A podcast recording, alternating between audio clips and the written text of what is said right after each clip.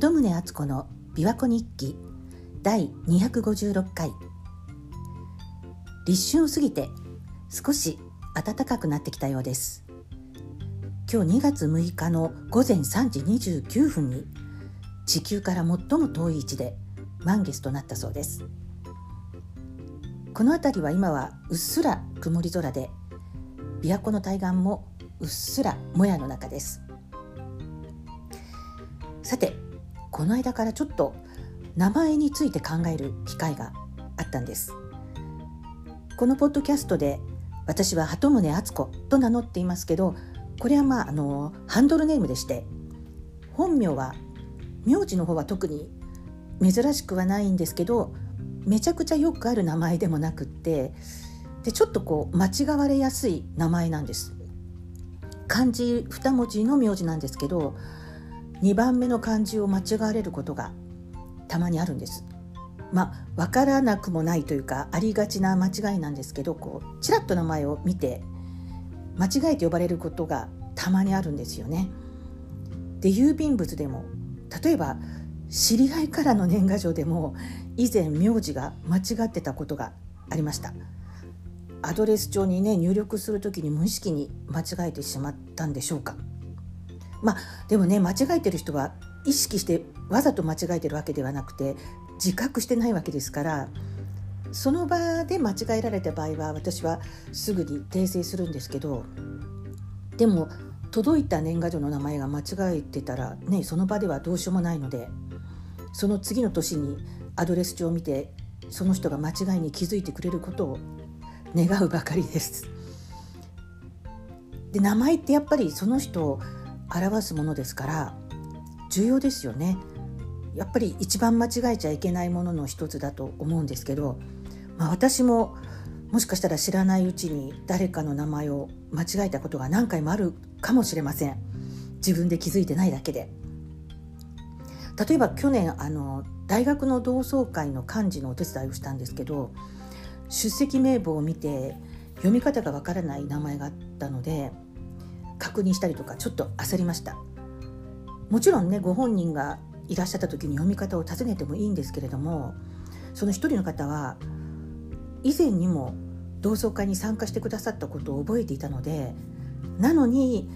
読み方をまたお聞きするのは失礼かなと思って事前に他の人に尋ねて確認したんです。なんだ俺の名前覚えてないのかってね不快な思いをさせてはいけないなと思って。でこれはまた昔の話なんですけど15年ぐらい前ですかね。一時ツイッターにはまったことがあったんですね。今はもうツイッターに限らずあらゆる SNS はほぼ見るだけで投稿することもなくなったんですけどうん、今いや見ることすらも最近は面倒になっててほとんど見ないっていうのもあるんですけどでもその当時はツイッター上で知り合いができることがねすごく新鮮で嬉しかったんです。ちょうどその山奥の過疎地の集落に住んでいた頃だったので普段たくさんの人と出会うこともなかったんで本当刺激的だったんです。でしかも一般人だけじゃなくて結構有名な方でもツイートに対して返信してくださることがあったりして国会議員とかテレビのコメンテーターとか作家の方とかリプライをもらっったことがあるんですね。でだからああネットの時代ってこんな風に一般人だろうが有名人だろうが垣根なくコミュニケーションができるんだなって驚いたことです。でそのリプライをくださった中の一人でテレビでこう見かけていたコメンテーターの方がいたんですけどでも私はその方のこと実はほとんどよく知らなくてで別にその方のリプライを期待していたわけでもなかったのでとってとっても意外だったんですけどその方が私のツイートした件になんか興味を持たれたようでその後ちょっとねメールでやり取りをしたんです。でそのそこではもう私もハンドル名ではなくちゃんと本名を名乗ってメールをしたんですけれどもところがその方の返信メール本文がこうちょっと文体が少しふざけた砕けた感じでしかも私の名字を間違えてたんですその本題自体は真面目な話だったのにそれに関してこうちょっとふざけた感じの文体で書いてあったことも違和感だったんですけどさらに名前を間違えるなんてねと思って。で私もその方にまた返信したんですけど、まあ、その内容はもう自分でも覚えてないんですがただ最後に「私の名前はこうこうです」っていうふうに訂正しました。そしたら結局その方からはもう一切何の返信もありませんでした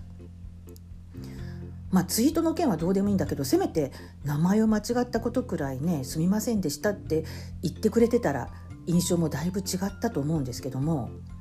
でもその後その方の言動をいろいろ見聞きして いやとんでもない人なんだなっていうのが分かったのでああなるほどなと今では思ってます。でこの方ですけどね実はあるジャーナリストから名誉毀損で訴えられてで一審で敗訴したっていうニュースをつい先日知りました。で名誉毀損で訴えていた方のジャーナリストの方は YouTube の番組とかメルマガをやってらして私もそれを見ることがよくあるんですけれどもつい最近その番組の中でこのジャーナリストのお話の中に私と同じ名字の人が出てきたんです。であ同じ名前の人がいるんだと思って聞いてたんですがその人はそのジャーナリストの方に嫌な思いをさせたみたいでだからそのジャーナリストの方は私と同じ名字の人のことをよく思ってない風だったんですよね。だから私としてもちょっと複雑な気持ちになったんですがただ私の名字はあの漢字だけでなく聞き間違いもしやすい名字なんですね。だからもしかしたら私も聞き間違えちゃったのかな本当は私と同じ名字じゃないのかなと思ったんですけどそしたらその後にその方のメルマガを読んだらまた同じ人物の話が出てきてでそこにしっかり私と同じ漢字の同じ名字が書いてあったんでああやっぱり同名だったと思いつつあこの業界に私と同じ名字の人がいたんだと思ってちょっと気になって調べてみたんですね。そしたらよく似てはいるんだけどちょっと違う名前の人がいるっていうことが分かってどうやらこのメルマガを書いたジャーナリストの方は名前を勘違いして覚えてるのではないのかなっていう結論に私は至ったんです。それでやっぱり名前は大事だと思ってその方のメルマガにメールをしました。そのこの間のメルマガに出てきた〇〇さんっていうのは本当はペケペケさんっていうお名前ではないですかっていうようなことを書いておいたんですね。でまあ名前を間違えても知らんふりしてたあのコメンテートだと同じ反応だったらどうしようかなっていう不安もあったんですけど、まあ、その後その方はメルマガで前のメルマガの内容の訂正をされてましたその名前の訂正ですまあ私以外の方からも同じような指摘があったのかもしれないんですけどでそれとは別にもう一人別の方の名前の漢字表記を間違えていたこともきっちりと訂正されていました。まあ、名誉毀損の裁判で勝訴する側と敗訴する側の違いがこういうところにも表れてるのかなって感じました。あと一つその以前私が東京で働いていた頃に時々ね理不尽に激怒する怖い上司がいたんですけど、まあ、私にとっては直属の上司ではなかったので接する機会もめったになくて助かってたんですけどある時ツカツカツカって私のところにやってきていきなり「まるまるくん」って私の名前を間違えて呼びながらガミガミ大声で文句を言ったんです。でようやくその上司が黙った時に私がこうつい「私まるじゃなくてペケペケです」って名前を訂正したら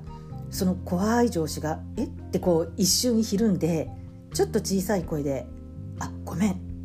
って素直に謝ってくれたんですこの一瞬でなんかあこの人根はいい人なんだなって思ってガミガミ言われたことが全然気にならなかったんですよねまあこちらも悪いところがあったんだったら直さなきゃぐらいに素直に思いました相手に対するリスペクトがあるかどうか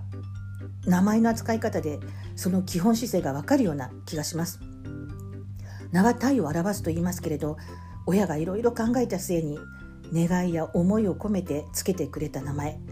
それから自分のご先祖様から続いている名字その名前に恥じないように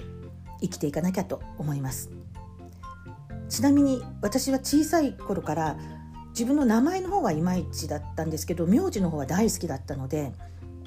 結婚しても名字は変えたくないなってぼんやり思ってたんですけど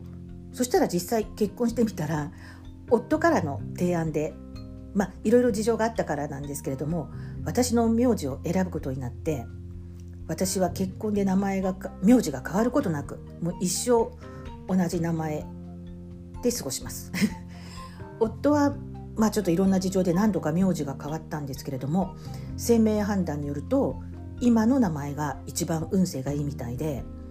まさにその通り。っていうか私が言うのもなんなんですけど結婚後は運気は上昇する一歩のように思います。やっぱり名前って大切ですね。鳩宗敦子でした。